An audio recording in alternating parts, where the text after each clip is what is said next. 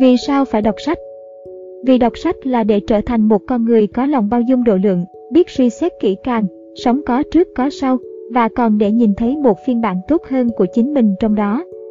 1. Tôi có thói quen đọc sách, hàng ngày, trong khoảng thời gian ngồi trên xe buýt để di chuyển từ nhà đến công ty, tôi luôn lấy ra một cuốn sách trong ba lô, nghiền ngẫm và đắm mình trong đó. Cảm thấy tâm hồn thư thái như được thoát ly khỏi bầu không khí ồn ào, huyên náo của thực tại. Bản thân tôi luôn coi việc đọc sách là một việc đơn giản, không cần phải chào hỏi hay trò chuyện xã giao với bất kỳ ai, mình chỉ cần đọc và học những gì mình thích. Bạn có thể tùy ý mở ra, đóng lại một cuốn sách mà không cần suy nghĩ quá nhiều.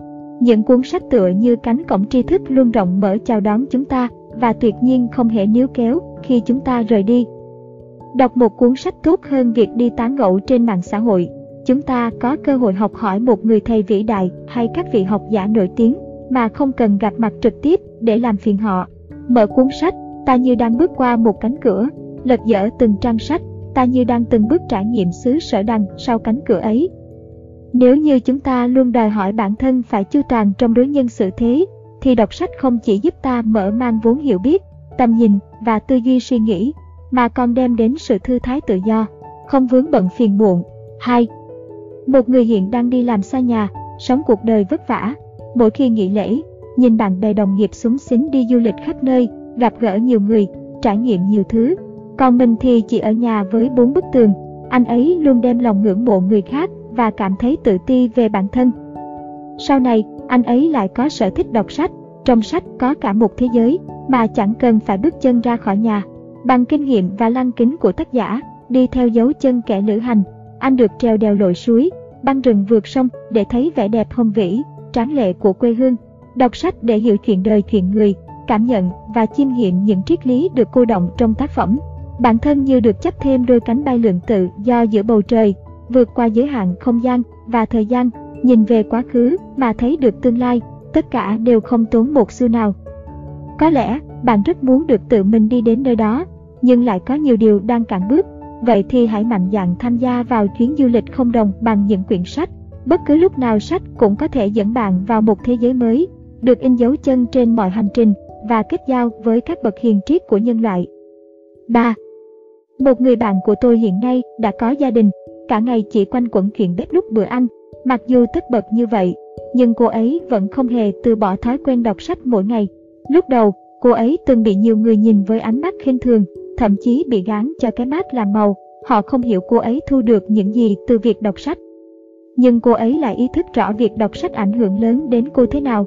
Nhờ đọc sách, cô không còn tha thiết hư vinh, sinh lòng đố kỵ hay tự ti khi bị người khác chê cười. Từ một con người thích khoe khoang, hào nhoáng, cô trở thành người khiêm tốn, biết chừng mực. Từ một con người luôn rối lên mỗi khi gặp chuyện hay lúc nào cũng tính toán chi ly, cô học được cách sống thanh thản, bao dung với thái độ lạc quan, cùng đối mặt công việc phức tạp, nhưng mỗi người lại có những tâm thế khác nhau, sống trong cùng một gia đình, nhưng tình cảm tư tưởng của mỗi người cũng khác nhau. Mỗi đứa con, cho dù cùng được hưởng điều kiện nuôi dưỡng như nhau, thì cũng sẽ phát triển theo cách không ai giống ai. Đọc sách chính là cách khơi nguồn ra sự đặc biệt đó, cũng là cách đưa bản thân giải thoát khỏi những vụn vặt của đời sống. 4. Sau này lớn lên, chúng ta sẽ hiểu được sự hữu dụng của việc đọc sách. Ban đầu tôi đọc sách chỉ để nâng cao khả năng viết lách, nhưng dần dần sách lại trở thành người bạn thân thiết gắn bó với tôi. Trong những trang sách, ta sẽ tìm thấy những niềm vui thuần khiết và trong sáng, sách vừa là tấm gương phản chiếu chúng ta, lại cũng vừa là người thầy dạy dỗ bảo ban chúng ta sống tốt hơn. Sách sẽ giúp ta xua tan mây đen u tối những khi ta mất phương hướng, để đưa ta tới ánh sáng nơi cuối con đường ánh sáng của hạnh phúc đề huề, của sự hài lòng và tin tưởng. Sách giúp chúng ta thỏa thích khám phá thế giới xung quanh mà chẳng tốn chi phí đắt đỏ. Tất cả được vẽ nên bằng một cuộc phiêu lưu qua những con chữ. Vượt lên sự chật chội của không gian sống, chúng ta vẫn sẽ nhìn thấy một thế giới rộng lớn với tầm nhìn rộng mở. Sách giúp chúng ta được gặp gỡ với muôn vàng chúng sinh và gặp lại cả chính mình giữa trời đất bao la. Mỗi ngày ta đều phải đối diện với nỗi lo cơm áo gạo tiền, và sách sẽ cung cấp cho ta đủ dũng khí để không bị cuốn theo những cám dỗ, cạm bẫy ngoài kia.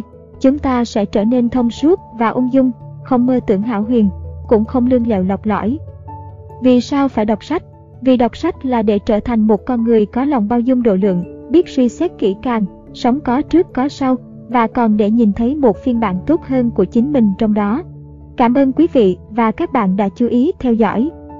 Hãy bấm đăng ký kênh để chúng ta cùng gặp lại ở những video tiếp theo của sách nói cao bằng. Xin cảm ơn.